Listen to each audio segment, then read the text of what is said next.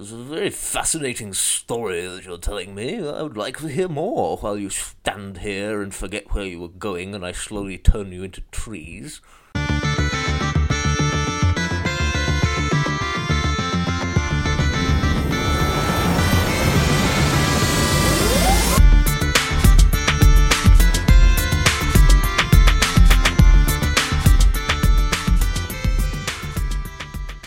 Hello again, and welcome to House of Bards, the podcast where honestly we talk bollocks about Dungeons and Dragons and various other RPG games uh, for an hour and five minutes generally, and then pretend that it has something to do with a more storytelling focused way of playing the game. Mm. I think that's the point we're at it right now, you know? Yeah, I mean, like, Like occasionally, Yeah. like today, uh, there's a slightly more relevant topic than normal. Yeah. Because today we're going to talk about uh, improv as a DM. Mm, So as a as a character, you're kind of always improvising that's true. because you're Yeah. having to be constantly reacting to whatever the the DM is throwing at you. But for a game master, it's kind of different um, because there will be a point, I think, um, where regardless of how well you think you've laid out your campaign or your scenario, your players will do something weird and go off the beaten track, and you'll have to uh, try and play catch up. And if you're anything like any of the DMs that I have ever met, uh, that point will be almost immediately. It's true. Mm. I think it was my. It was the second session you guys decided to go off the beaten track, and I was like, shit! I didn't plan anything for this, and now I've got to make it up. Why didn't they go here first instead? But no. There was no. a point where you guys decided to go to an entirely different country to the one that you had decided to like go and offer humanitarian aid to. That was fun. We're just like, here are all these refugees from the Empire that we're going. Let's not go to the Empire. Let's go to Varash instead. I know what happened. I, I was like. I was like getting well set to go to the Empire, and then suddenly we're on the boat, and Silas and Marion are like, yeah, we're going to Varash, and I'm like, And it was terrible. what? I was like, oh, this is gonna be awful and shit. And I was right. Jay and I were right. It was shit. It's just a shitty country. It's awful. It's terrible. Um, so it's important, I think, as a DM, for you to be able to um, improvise content for when things go wrong. Well, not Um, not not go wrong, but Well, well, no, no, go in an is- unexpected direction, shall we say? because you could railroad the players, but I'm guessing you probably don't want to do that. Yeah. Uh, or at the very least, you don't want to make it clear to the players that you are railroading them. Yeah. And, Generally, what yeah. DMs do in their hubris is to set up what they think is the path that players will want to take through the scenario and populate that, and then just like you know spread a couple of things around for uh, for minor hiccups, uh, and then the players just there's a whole load of reasons players can divert. Like either they don't want to do the the main plot thing, or uh, they interpret the impetus to do it completely differently. Like maybe they don't trust an important NPC at all. They think that that guy is shifty or something, or maybe they just think that the path you expected them to take is a stupendously bad idea. Uh, that happens to me a lot in Call of Cthulhu, uh, which I have been playing a lot of recently. Um, it happened quite catastrophically with a, an experimental scenario that I was I'd set up. Um, I'd been all in on players like sticking around in this uh, town, uh, this spooky horror town, and um, setting up like a, a long term survivable means for them to escape that would allow them to see lots of the town. Players didn't like that at all. Players were freaked the fuck out by the stuff that they found, uh, convinced themselves that they were in imminent and present danger, and decided to try and escape um, as clumsily as they could, as quickly as possible, which kind of killed the mood a lot. S- but regardless of how in sync you are with your players, there's always going to be points other than that where a DM needs to um, improvise things, right? I mean, yeah. you've got like things like character voices. Yeah, uh, and yeah, but beyond that, I think I I always improvise things like loot, um, and sometimes encounters as well. Mhm. But that can be done with like random roll tables, like It's really good to get a set of tables. Um, Yeah. I've talked a lot uh, in favor of Donjon.bin Mm. Uh, for really really quick uh, tables for what currently scales in level with your Yeah. party if you don't want to be mean to them and lives in the kind of environment that they would be traversing at that current time. But if you can get to tables from the DMG or even write up tables that will be most relevant to what you are doing ahead of time, that would be great because Yeah. it takes a whole lot of stress off you.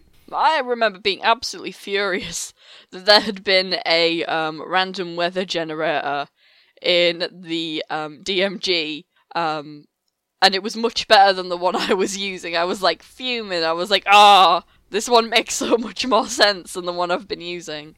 Um, Uh, a friend of mine actually, who uh, alternate DMs with me uh, on two different games uh, on Tuesdays, actually has uh, an eight-sided die with cardinal directions printed on it, and he actually uses that quite a lot for a variety of different geographically relevant things, like um, what direction wandering monsters are in, uh, what direction the wind is blowing from, stuff like that. That actually comes up a hell of a lot. What direction the wind is coming from? There's a lot of like hot air balloons and shit like that I see. that we have to contend with. Well, I, I didn't know you could get um, cardinal direction dice, but I'll have to see about getting one. Yeah, it's Yeah. it's it's pretty pretty good. I mean, of course, uh, all you really need is a table where you assign each number on an eight-sided die Oh, to well, a yeah. cardinal direction, and then you can just do it. It's fine. Yeah, of course.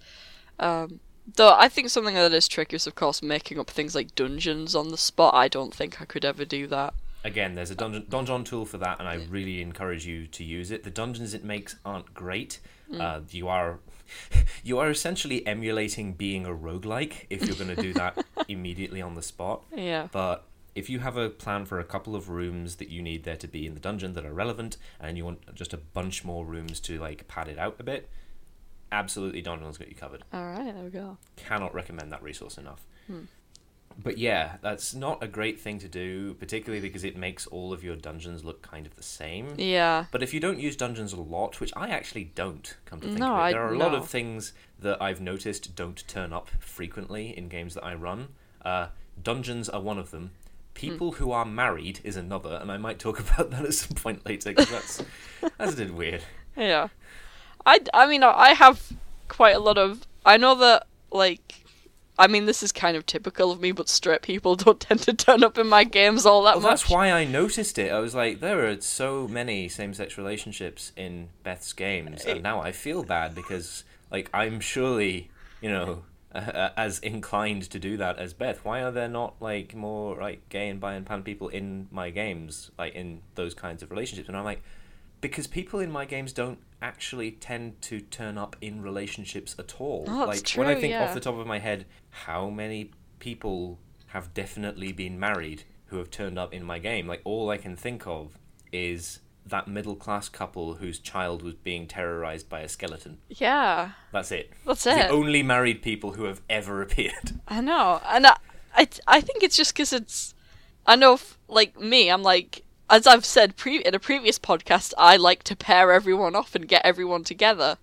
Um, Whereas In, like, I think I like don't want to do that. Like, know, you know. in like neat little, like not necessarily always couples, but in like you know, relationships or yeah. And. I, I like, I like it when uh, people have known each other before, and I think as well as I've established before, a lot of these are existing characters from a book I'm working on. Hmm. So the, those relationships make sense to carry over. But yes, I, I know I, I do have a lot of them. But I think that's just what what I do. And I've always done it since I was about 14, 15. It's just very strange to me to notice that when I'm generating characters and locations and like relationships on the fly, I will generate tons of relationships. Very, very few of them are romantic between characters I control, Yeah. uh, and yeah, barely any of them are married. Like I have a whole load of world world leaders, I guess world leaders you want to call them, Yeah. and like who's single? The King of Varash is single. Uh, the President of Meslin, I think all three of them have been single. Uh, the Emperor of the Elves is single. It's and it's like what? Like all of the pirate captains. Um, I mean, it's implied many of them are having quite a lot of sex. Yeah. Um, Captain Illimith we know what it is. than other pirate captains, but probably more sex than he ought to be happening, having given that he is a decomposing corpse. That's true. Uh, but very, very few of them are like in any kind of formal relationship, which is weird. And if we're gonna like loop this back to a point at all, uh, I think if you have already been DMing, DMing for a while and you come up with a lot of content that is now sanctified, have a look at what you do and don't include, just naturally. Yeah. And um, maybe you don't want to change that, but it's probably still going to be interesting to see what you're naturally inclined to include or not. I have not. You have a lot more um characters with like disabilities than I do. I do. I don't always feel have like garbage. like characters with disabilities who I'm incredibly happy with afterwards. yeah. Like one of the reasons I wanted to expand on uh, Galliena as a character, eventually into the uh, complex villain that she is today, though much of that still remains under wraps until like the big plot gets swung, uh, is like when I created her just basically as an evil for evil's sake villain. The realization that I had created um, what is essentially a permanently disabled chronic pain sufferer as the most evil being in the whole of creation was deeply unsettling to me. So I mean, like beyond that, uh, I guess there was Amaria. but- Yeah. Like, Um, Amaria's disability is because she is an ex-player character, and like the injury Oh. that caused her disability actually happened in the game she was running. I see. She had her leg crushed by a giant robot falling on her.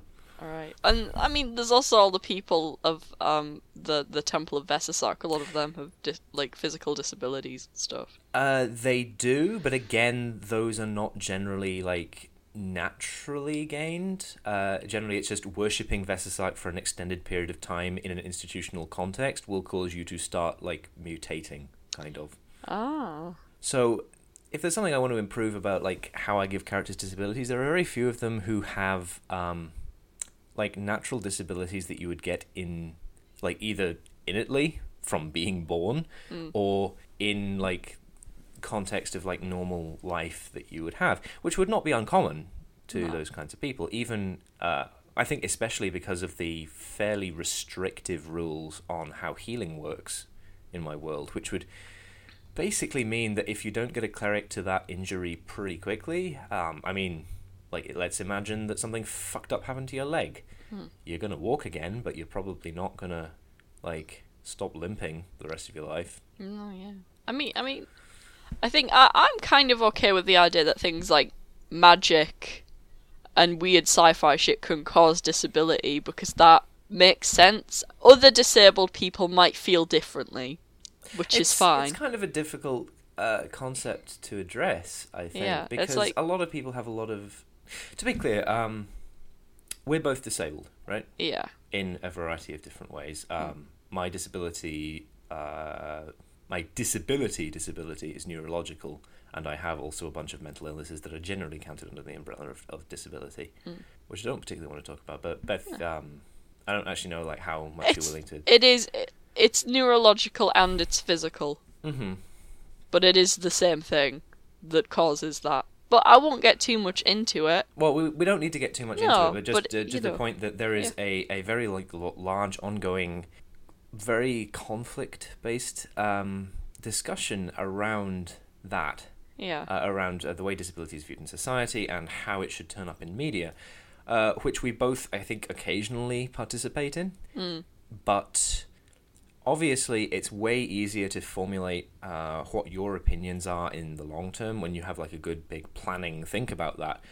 Generating disabled characters on the fly is a lot different. No, yeah, that's true. Yeah.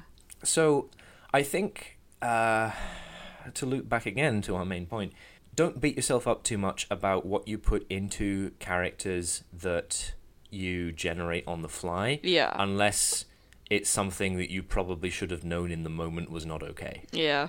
And like you have to go pretty serious for that. It has to be like you know. Um, I can't really think of anything suitably fucked up, and if I did, it would probably be too fucked up for me to want to like talk about it. Uh, yeah. I, I do not accidentally on the fly, you guys were traveling through a forest and you discovered that these bandits had accidentally kidnapped a nomad. Now, I didn't even think that you'd be like, whoa, hold on, do these people think that this person isn't a person because they've got a different skin colour and ethnicity? I was just like, yeah, whatever, that's something that happened. And then I was like, oh shit, wait. See, yeah. for the longest time, this is why I didn't put sl- uh, slavery uh, Mm. in my game. Like, quite apart from the fact that I don't particularly find the concept of slavery very, very palatable and didn't want it to be in my fantasy universe. But there are other, ima- you know, horrible things in that imaginary world. Hmm. I think the main thing was because I didn't want to improvise um, slaving bans. Yeah. So until the the bailiffs turned up, and I think the bailiffs are a way of framing slavery that I find a lot less. Uh, I wouldn't say like distasteful because the bailiffs are horrible people, and what they're doing is exploiting the poor uh, and essentially everybody actually. Because even if you have a reasonably large amount of money, the bailiffs can uh, decide that your crime is sufficiently uh, severe that it will cost more money than you will ever be able to make in your entire life but the idea that the bailiffs did not have any like particular um, like uh, ethnic or um, ability based background that they went after that it was specifically related to global economics Yeah. was I thought a lot safer in regards to what they might say when you met them and the kinds of people that they might target Yeah. which is kind of bad because like transforming an otherwise complex issue into specifically um, a class war based issue uh, is very much like what those really annoying people in like the Socialist Workers Party and shit do. Yeah. But whatever, I find it I, you safer know, I, I for think them to some turn up. extent, you know, you have to kind of get, you know, when you are a writer and you maybe don't have, and you have certain privileges, you kind of have to, if you want to kind of go there, sometimes it's acceptable, I think, to make it so that you still have that analogy and you still kind of go there, but you are doing it from a perspective that you know about or that you feel more comfortable talking about. Which isn't always the best, but Yeah, it's it's not. I think, yeah. What I, I want to say here is, um, when you're setting up things that you are going, you know, you are going to do on the fly. You're going to make up on the fly, um, generate as if you were a roguelike. Think, can I foresee any combinations of these building pieces that I will be assembling essentially randomly that would be fucked up enough that I would be upset that I had created it? um, just because of the possibility that when you're not thinking that might happen. Um, because it's it's perfectly fine for you to hold back on the kind of building tools that you use for thing stuff that you make up uh, that you improvise, um, rather than the stuff that you actually have like a plan to think about. And I think that's relevant in basically any context. You know, the, this it's it's okay to make the stuff that you improvise simpler and easier to handle than the stuff that you've had a good much longer time to think about. yeah. So, you know, I mean, I mean, of course, you can make um, resolutions to be like, I'm going to include more of this stuff. Like now, I've noticed. Um, I'm gonna, I think, make an effort when I introduce characters to have more characters who are uh, in relationships. Oh, I remembered another one. Very, very briefly, uh, there was an elvish farmer and his wife that the other group met, Oh, yeah. and he he had a moustache. Because I was I was testing out elves with moustaches as a concept Yeah. uh, before uh, Perrin turned up in Yes. your game. yes. Um, I mean, I guess t- technically, like, Perrin's in a relationship with Wanda, but it's yeah, a but quite a lot of people are in a relationship with Wanda, and it's not really like institutionally ratified. She ran away from the only wedding that she was ever going to have. That's so, true, yeah, yeah. So there's a lot of relationships there, but not really like ongoing Yeah. relationships. Man, I really want to play Wanda in a one shot game one day. That's. I'd. Uh, I don't know. I, I I would warn against playing the parents of other PCs in uh, in one shot games because I've done that before, and uh, my my character's mum got killed. Oh no! It was terrible. so, what else is there? Um, The odds are you're probably going to introduce characters, and those characters have to be distinct and different, and they must perform a certain function. this is difficult and annoying. So, there are some things that we could maybe touch on that would really help people do this. Now, there are actually tables in the DMG for this, like character traits and stuff like that, um, which is cool. I forget which page it's on, and I'm, I honestly can't be bothered to get my DMG, but um, it does have that that kind of a thing there. But certainly, Generally, I think what you want to be doing is the narrative. I don't really want to call it, but the, the flow of the game will build a space around the vacuum that needs this character inserted into it. yeah, So what you want is a character who will interact properly with that space. Do the player characters need to be inconvenienced in some way? Well, let's make a bureaucrat who has some kind of power over them. So yeah, maybe let, let's make a character with some altruistic traits. Um, do you want this character to be memorable? Le- okay. This is, I think, we, we can we can uh, switch on to a, a track here that we maybe want to talk about. Um, memorable characters. The if you're not playing with a a mat all the time, and if you are playing with a mat all the time, what the fuck are you doing? Uh, but if you're not, then the best medium you have for communicating uh, notable things about a character is speech, because that's largely how you're going to be communicating, and people are going to remember the way that a character is talking constantly way more than they're going to remember your brief description of what the character looks like. As far as character appearance goes, they're probably going to remember the race and gender of the character you specify. And that's about it.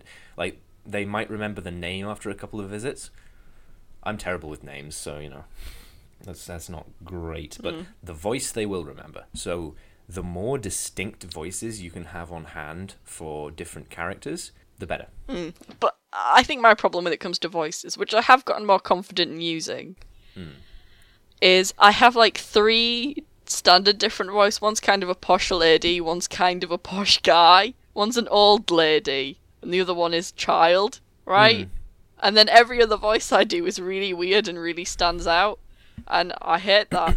Because then it's like, well, I have to save this for a special character now, and I, I don't. I Well, don't- the, this, the thing is, like, it doesn't. Ha- voices don't have to be for special characters because if you can standardize a voice amongst a group of characters, Hmm.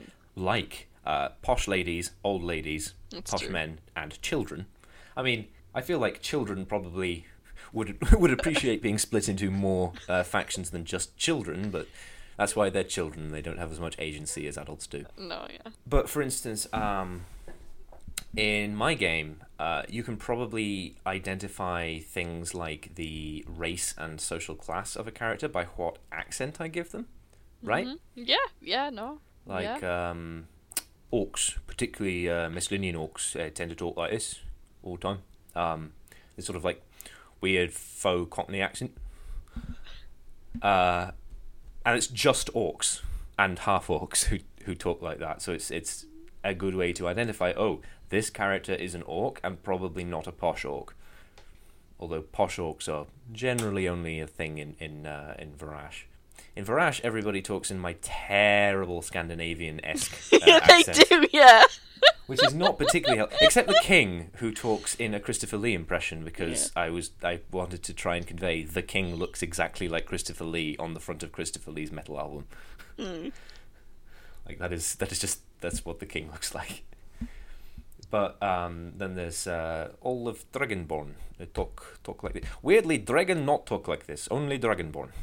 So that's that's Dragonborn culture there. That's Slavic Dragonborn are, are a thing. Slavic humans apparently not a thing. But then it's it's it's an easy shorthand, I think, for characters who you want to convey an amount of information about in a very short time. I know that I'm working on my uh, Bill Cipher impression for um, the big bad of my campaign. Um, Yay. Which I just I just practice by saying well well well well over and over again in a really high pitched annoying voice. that I, I I don't I don't know if uh if I, I'm it's it's not ready yet. It's not ready. The main problem comes when a key character turns up and you're still not sure of what their voice should be. Yes. Like yeah. Skedrenth, I think I have a reasonable amount of flexibility with because Skedrenth is a god and does not have to assume the same shape, voice, face, general state of being in two different places. Um, but there was a character who I can't mention in Beth's presence because that's a spoiler. Uh, but a character who the other group uh, in my other game have been talking to a lot recently. Um, and I picked a voice for him that sounds very uh, dramatic uh, because he is a very large, physically, character. Uh, and I don't mean like in the sense that there are some wrestlers who are large. I mean in the sense that, that he is like the size of a large building. Um, and the voice I've chosen really, really hurts my throat. So having extended conversations with this character is not ideal. So maybe try and consider that when you're um, Mm. thinking about, you know, what kinds of voices do I want to give a character? It's like, are players going to be communicating with this character a lot? Maybe if they are, give that character a voice you can actually do for extended periods.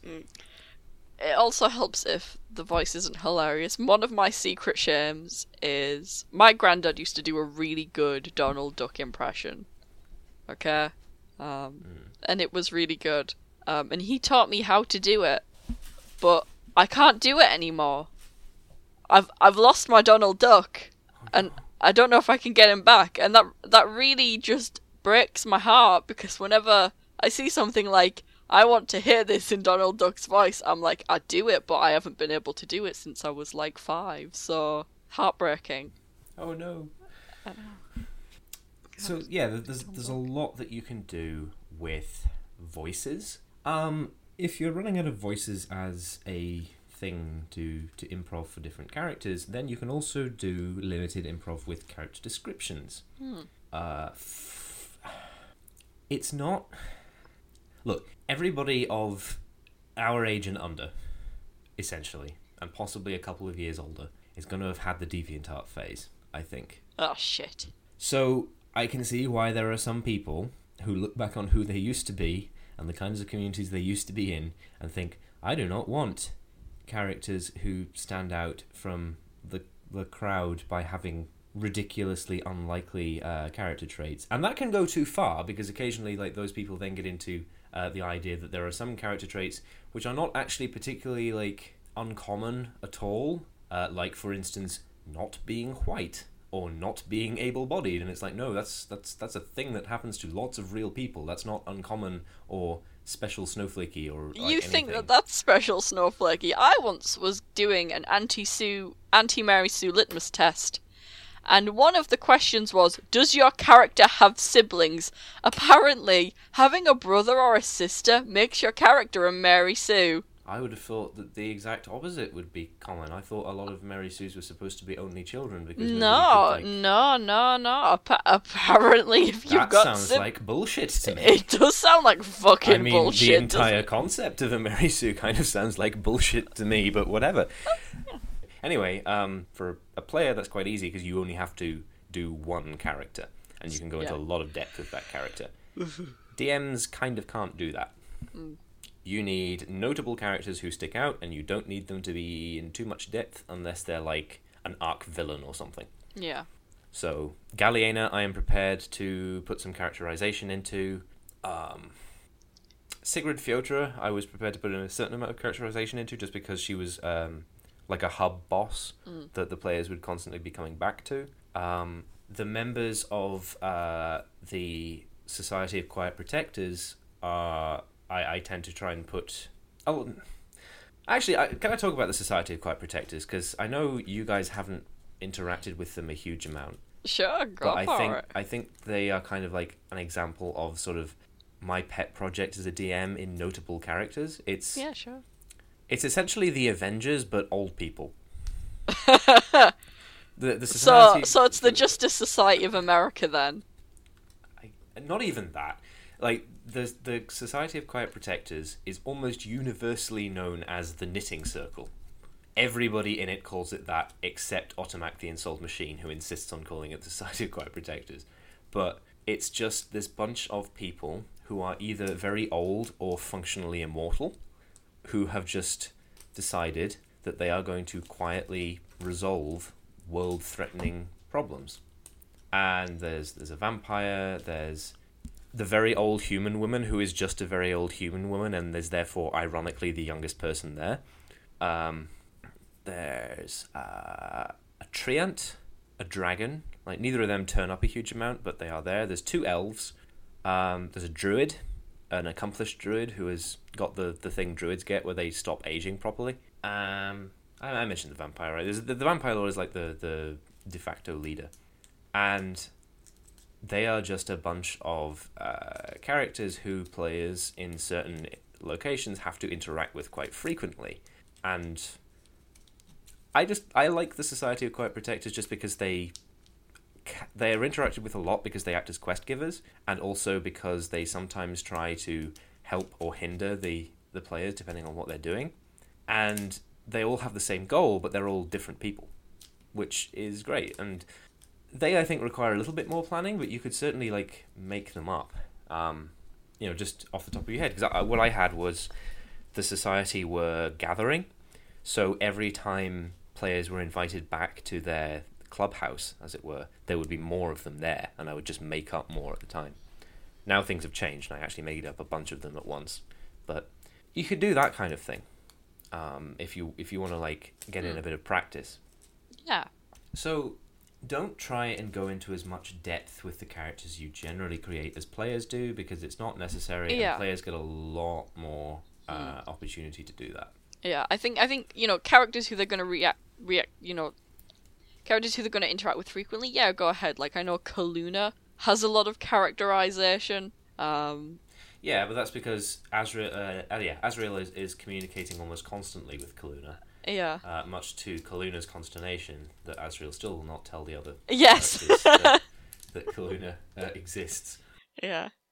K- Kaluna's just like, what? Why won't you? Don't don't don't. And you? Azrael's like, because I don't trust any of these Are you, people. are you ashamed of me? I don't No. get why. No, I just, Why you won't? I just hate all of them.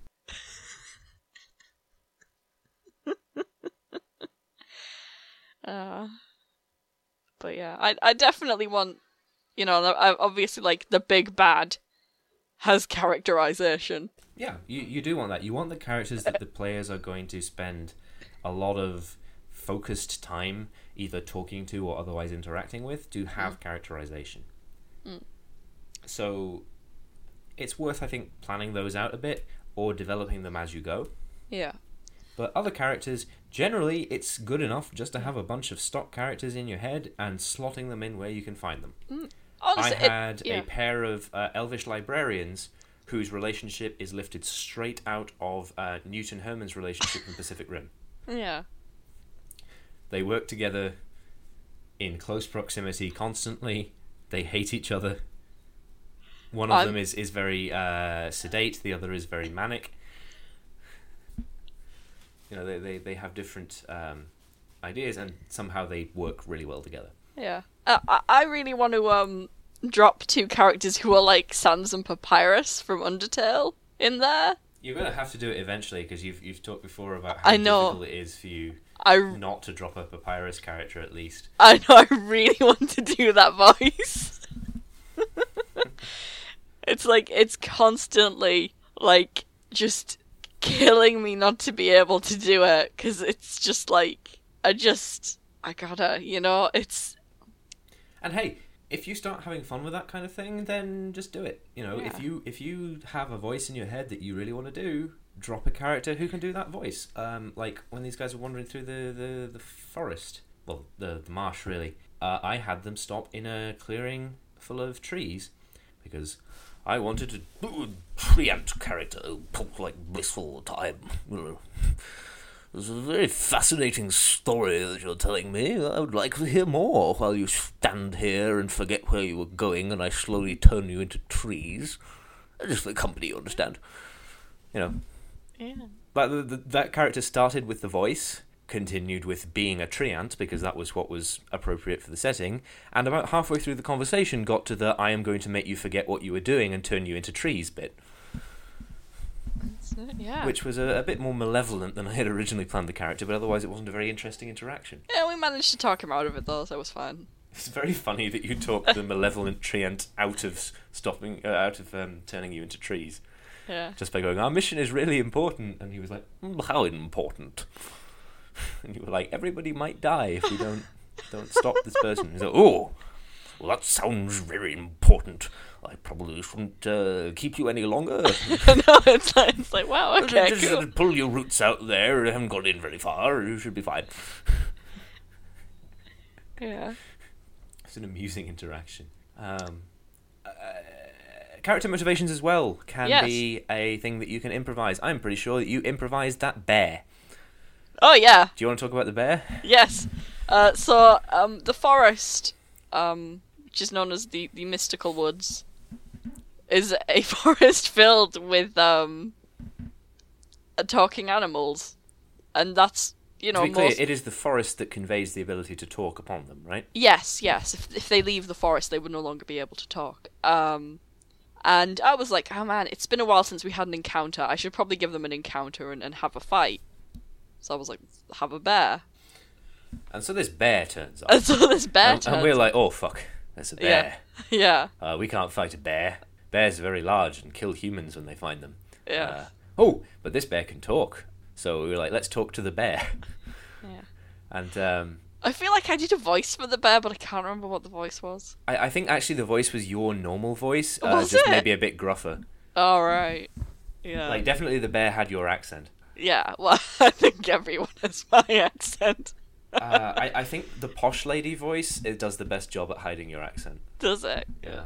I I had to be honest. That is the one that like whenever I played a character in drama, that's always the voice I would use if it wasn't my Texan.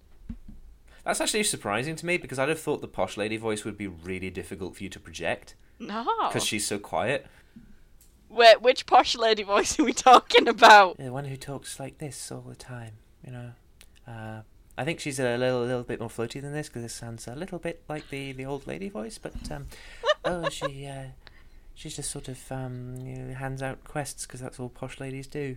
You know, just sort of get other people to do things for them. Oh, that one. Hmm. I think like Kaluna sometimes has that voice. Oh yeah, I try and go a bit American with Kaluna, but yeah. Whereas I've fucked myself up with Messlin because there's a whole load of places where it's like it's like colonial Louisiana but not. So now Yeah. some characters randomly have French accents. But I'm not very good at French accents, so sometimes I introduce random German characters. Yeah, I remember when we walked back into Meslin, everyone was like, "Ha ha ha ha ha, Monsieur, Monsieur." And we, I was like, "What the fuck?" Everyone's fucking French. We're like, we've always been French. You just never realized it." It's like, it's like what? Except the Ox, uh, they are weird Cockney things. because they are the lower class of uh, oppressed minorities. We do not understand what this is. That's not even French. What the fuck's that? Well, that's the thing is like my French accent is really, really bad. So I'm like, whenever I can, I'm like, I'm going to introduce. No, this is a German character now, because I find this German character much easier. Except that's still fucking French because now I've done the French accent, I can't do the German one. Yeah, no, like, I just don't want to start with the French one, because then all characters become French. I know, yeah. It's like, It's Monsieur, Monsieur. But uh, you know what actually has ruined All my French, characters accent? are constantly attempting to get your attention, which is why they say Monsieur, Monsieur all the Monsieur, time. Monsieur. Je m'appelle Pierre. you know what? But yeah, and it's like honestly the, the one that, that fucks me up the most is the Elven Empire, right? Because the, the, the elves are based on um, the Roman Empire, Yeah. but nobody knows what Latin accents sounded like, and Yeah. I can't do contemporary Italian. so I just do that voice that all Romans in the movies have, which is Romans talk in received pronunciation. Which is fucked up because actual English people, even posh actual English people, do not talk in received pronunciation. Received pronunciation is for the television. Mm. Like that's the thing. There's a lot of people like, oh, oh, the the British, the the stereotypical British accent is a received pronunciation. Like, no, it isn't. Received pronunciation is a made up accent for use on television news. That's all it's used for. Like, not even the poshest people talk that way. They will talk in a less efficient manner. I mean, you know, the, the only thing I know about really posh British people is that Is that instead they have of a different saying fucking accent from the rest of us. instead, they, instead of saying yes, they go like they go like it's, I'm not even gonna do it because I was like they go yes, but they don't go yes. That's Raptors in that one video. Yes, it's it's like yeah yeah yeah. You know, I went American there. Oh. Yeah yeah. I went on my gap year and stuff like that. Yes, right. That is um, the fucking Cambridge students. Yeah. I think Oxford students more obviously because you know uh, Cambridge students slightly different, but uh, Yeah. that same kind of thing. Yeah. uh, which also translates over to Ireland, uh, uh, Ireland, Ireland. the landmass on which I I, I currently am, uh, because in Dublin, their posh people also sound like that, but Irish. so I, I think it, it translates a lot, you know. So if you want to get better at improvising, in- increase your toolkit. Uh, listen to more accents and attempt to imitate them. Listen to more uh, emotions and modes of speech and means of imitating them. Speech is very important. If you can't do speech, um, then try and get better. Uh, but if you genuinely can't, Yeah. then uh, try and do what you can with descriptions. Uh, so, like, do some research on fashions and what their social uh, signifiers are. One of my Uh, tips would be if you're playing like um an a, a game with a lot of text and not a lot of voice acting. My suggestion would be to do the voices of those characters while you're um playing along. You just want to hear everybody's papyrus voice, don't I you? I do want to hear You're so papyrus. transparent, Beth. I know. I just I really love everyone's different papyrus voice. See, I've not done voice acting as Sans or Papyrus yet, but I kind of feel like the voices I would want to do for them is I would want to make the noise that they make in place of speech, and then whatever voice I'm in from making that noise, that is their voice. Yeah. Nyeh. Nyeh. Yeah, like I, I was like for Sans, maybe I would start off going uh, uh, uh, uh, and then just talk, talk like this, you know, wherever wherever shape my throat is in, or when I'm finished making that noise, that's Papyrus's voice. yeah, that kind of Yeah. thing.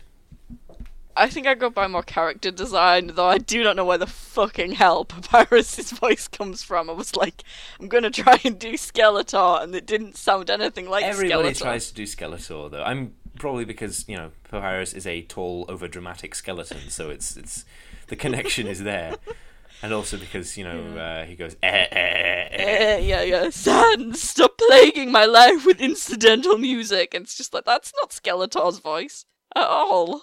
But that's that's the voice I've given him, and that's his voice. So yeah, play to the medium as far as your uh, improv goes. Voice is important. If you can't do voice, description is important. If you can't do description, um, maybe brush up on that before you carry on being a DM because one of those things is important. Uh, but you can use visual aids if you are still bad at that. Like maybe you are one of those players who constantly has a battle mat out. If you do, maybe uh, try and find like miniatures that are good for like being like standing out or conveying something about a character. That's probably going to end up being expensive. I'm sorry. It's it's kind of the price you pay for not being able to do voices or descriptions. Um, uh, maybe instead you use um, counters on your battle mat. If you do, find some images of like a bunch of diverse different characters. Use those images as this is what this character looks like. I actually heard of uh, somebody who uses uh, magic cards printed with Magic Set Editor to denote character profiles and spells and stuff like that. Maybe you could do that. Oh, cool. So there's there's options out there, I think. Yeah. But uh, yeah, it's it's important as a DM to uh, to be able to improvise when things go wrong. Yeah, and obviously, if you're not good at it now, you will get better at it the more you DM. You and you know, obviously, my advice is if you have a group that really minds about your improvising skills and like really like gets if- if your impatient, don't group- play with those people. They're Well, assholes. If your group are all good at improvising for their characters, then it's going to show up you as a DM if you can't keep pace with them. Because if they're all very good at it and they all indulge being very good at it, presumably they all enjoy it. So I think the standard rules of improv im- uh, kind of apply. Um, of course, yes and doesn't always apply because you, as a DM, do have to sometimes say no. But the framework is already set up for that. Um, in terms of uh, building, though, um, it, I think it does hold true that it is much better to build on what somebody else has done rather than blocking it. So, if a character says something, you should be prepared for your character to be able to react, uh, or for you know the character that you're currently playing as a DM, the quest giver or the shopkeeper, whatever they're interacting with. Um, has to be put and maybe they would react drastically like maybe something that a pc says causes them to like run away or call the police or something like that. You know, it doesn't have to be they they have to brush everything off. So, yeah, there's a lot of of uh, obviously no wimping, but as a DM, that's kind of important because you're driving most of the plot. So, if you're just constantly being reactive to everything the players say, that's not helpful at all. Don't do that. S- uh, You know, um, do you want to talk briefly about the other kind of improv? Because we kind of strayed heavily into characters. Um, So we remind talk me about what maybe the other uh, kind of. Im- uh, what when things go wrong. ah, yes, when things go wrong. Um, don't sweat it. Just dance to the beat of your own drum. So this is where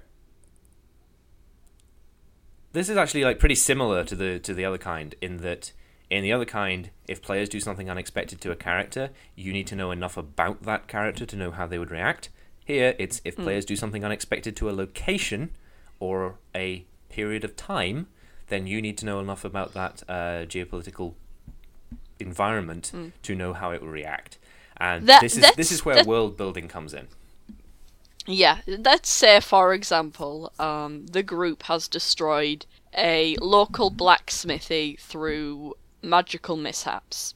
How are the people in that street going to react? Well, first of all, any quests that end in that blacksmithy are going to at least be delayed. Maybe the blacksmith is going to set up somewhere else temporarily for the time being, but uh, probably doesn't like the players uh, for having destroyed it, and maybe either won't deal with them at all or deals with them at a like severe uh, hiked cost. There's also um, local people have been deprived of a resource. Uh, the resource provides weapons and armor, so presumably the town is now less well defended. Maybe Yeah. the players now have to deal with like marauding monsters that attack the town because there isn't any maintenance for the weapons and armor of the, the guard. Um, I think in it depends which city you're in. In Cransonfort, this is a massive inconvenience at the time you're in, because in Cransonfort, they're rebuilding after a war, so you have basically just massively deprived a really vital part of the community. He's not going to want to deal with you ever. Um, you're probably going to be arrested and dragged in front of the Lord of Cransonfort, so you could be personally punished which is going to lead to you meeting Lord Harper, which of course will open up stuff that he might want you to do. But yeah, they're they're not going to be pleased. You do it in Celeste. Well, you know the the local blacksmith on the other side of the road, who's been harsh rivals with that blacksmithy since like ever, might be willing to push a few coins your way and maybe some uh, cheaper equipment. But the city guard will be called and you will be arrested also and then you'll have to go on trial.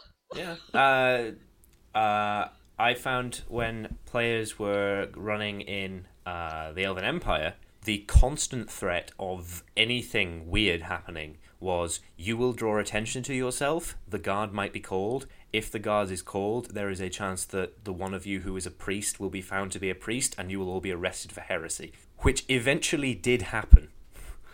And they were they were uh, they were sent to prison uh, for worshipping gods, Yeah, which is illegal. it's it's just sort of about um, thinking of interesting things that could happen. You know, like um, as well. But sometimes it's about kind of reeling people back into the Yeah, plan that you've got for them. Obviously, the plan that you originally had is the strongest, and if you can find a natural way to try and nudge them back onto it Hmm. without railroading them too much, that's going to be best for you. Yeah. Like, I did basically something very clever last session that I don't think anybody realised. I was really proud of myself. Was that I managed to kind of coincide everything into them entering the royal palace, which they didn't really seem to want to do at all. But I was like, no, you can't go in his house. You have to go to the royal palace for that was that. very irritating. I think the mistake there was that you only gave the the quest to go into the house to one person, not in the house, the uh, the royal palace to one person, which Yeah. meant that other members of the party were not particularly interested in doing that, especially when there Yeah. was like the actual point, the reason why we came to this town. yeah. Uh, still available, so Yeah, it's but- definitely if you've miscalculated the way that your players would act, then there's a little bit of railroading you can do uh, in Yeah, but- improvisation to like uh, yeah. get them on the right track. At the same time, though, sometimes you're railroading. People won't notice that it all comes together, but they Yeah. will eventually. So any annoyance If you do you it too will harshly, be people will notice and they will be annoyed. So try and use it sparingly. Yeah. If there's Well, a chance that a, a side quest can loop entirely through itself, resolve, and then leave space for the main quest without any real consequence, just Hmm? let them do the side quest first. Yeah. It's fine. Don't Yeah. worry. Don't worry. And vice versa. You know, it's it's not a particularly big deal unless the two quests are going to clash with each other um, time wise or resource wise or whatever. And hell, even if they are, uh, it might just be a good idea to have like the players come at something from a different angle. Like maybe they discover all the stuff out of order and that messes things up. Yeah.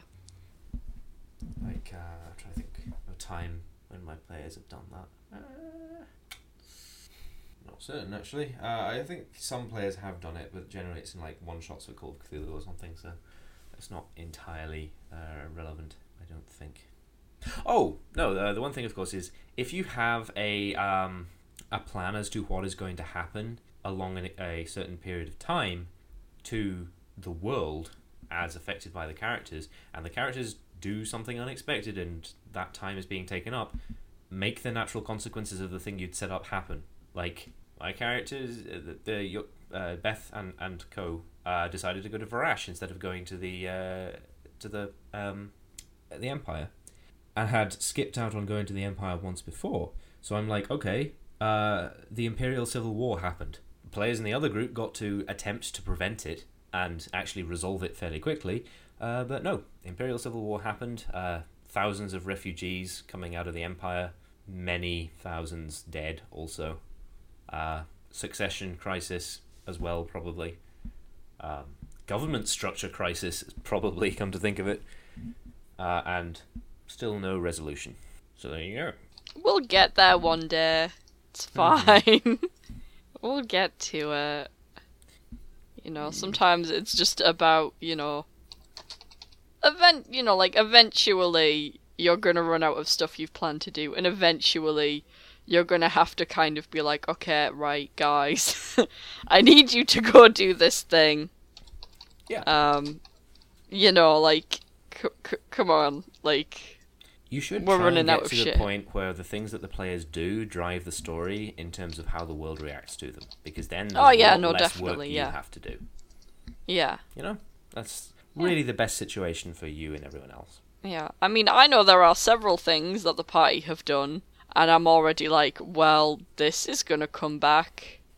So yeah, um, I think maybe we got a bit off, uh, a bit bit vague towards the end there, but uh, that's Yeah, yeah. Really, you just have to keep trying to get better at this. It's um, Yeah, it's pretty important as a DM. Um, so I think that's a lot of the reason why people are encouraged to be players before they're DMs. Not just because being a DM is harder, but also because if you're a player, you get a lot of practice in about how to uh, improv one character before you have to like instead spread that out over a bunch of different characters. So uh, I would definitely recommend that. You know, if you're just getting into the game, maybe don't DM. Uh, Mm. Maybe be a player first. yeah. I Uh, would say definitely any any game really that you're playing.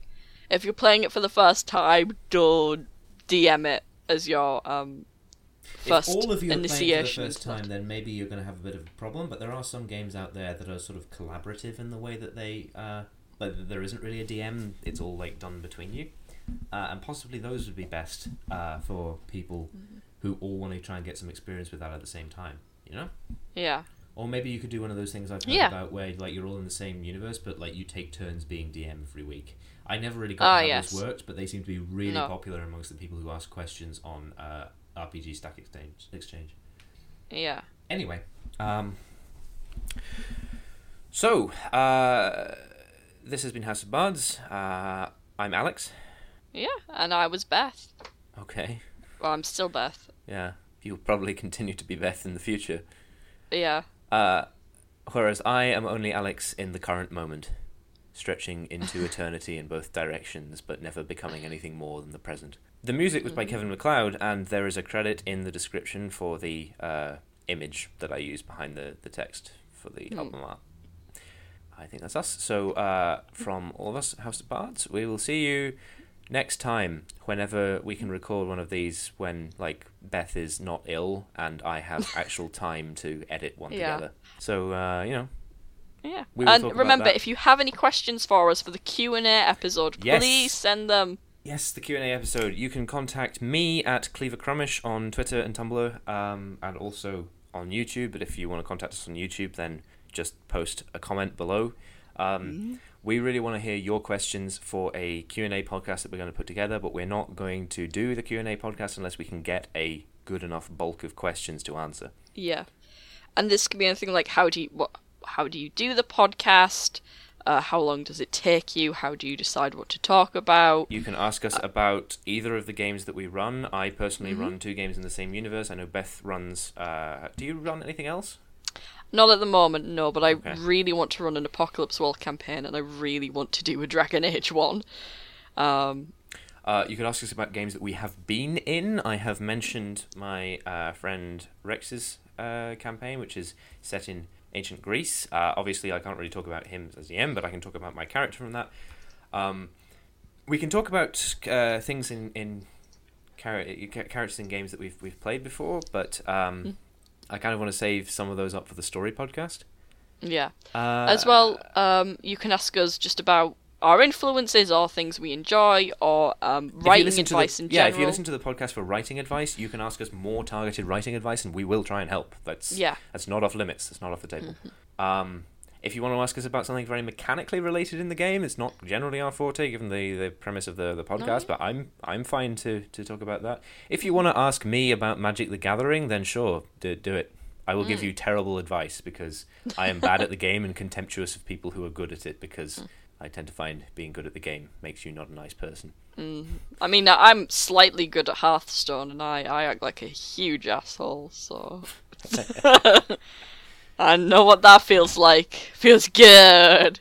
But yeah, that's us. Uh, Mm-hmm. keep that in mind, and we will see you next time. Next time.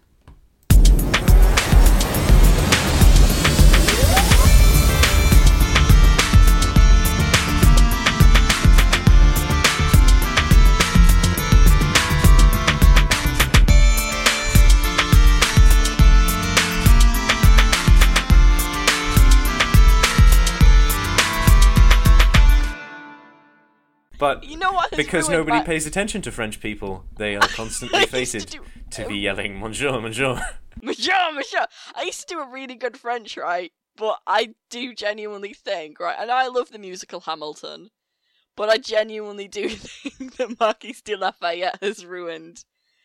Because I'm always now copying Daveed Diggs doing Lafayette, and obviously I can't do that voice. So yeah, I've, I've, I've fucked myself over. So it's always like, Monsieur, Monsieur! Bonsoir, bonsoir, mon ami. How are you? I'm going to eat my onions now. Wear my beret. What, what's that? I don't know. but I'd ask you to stop it, please.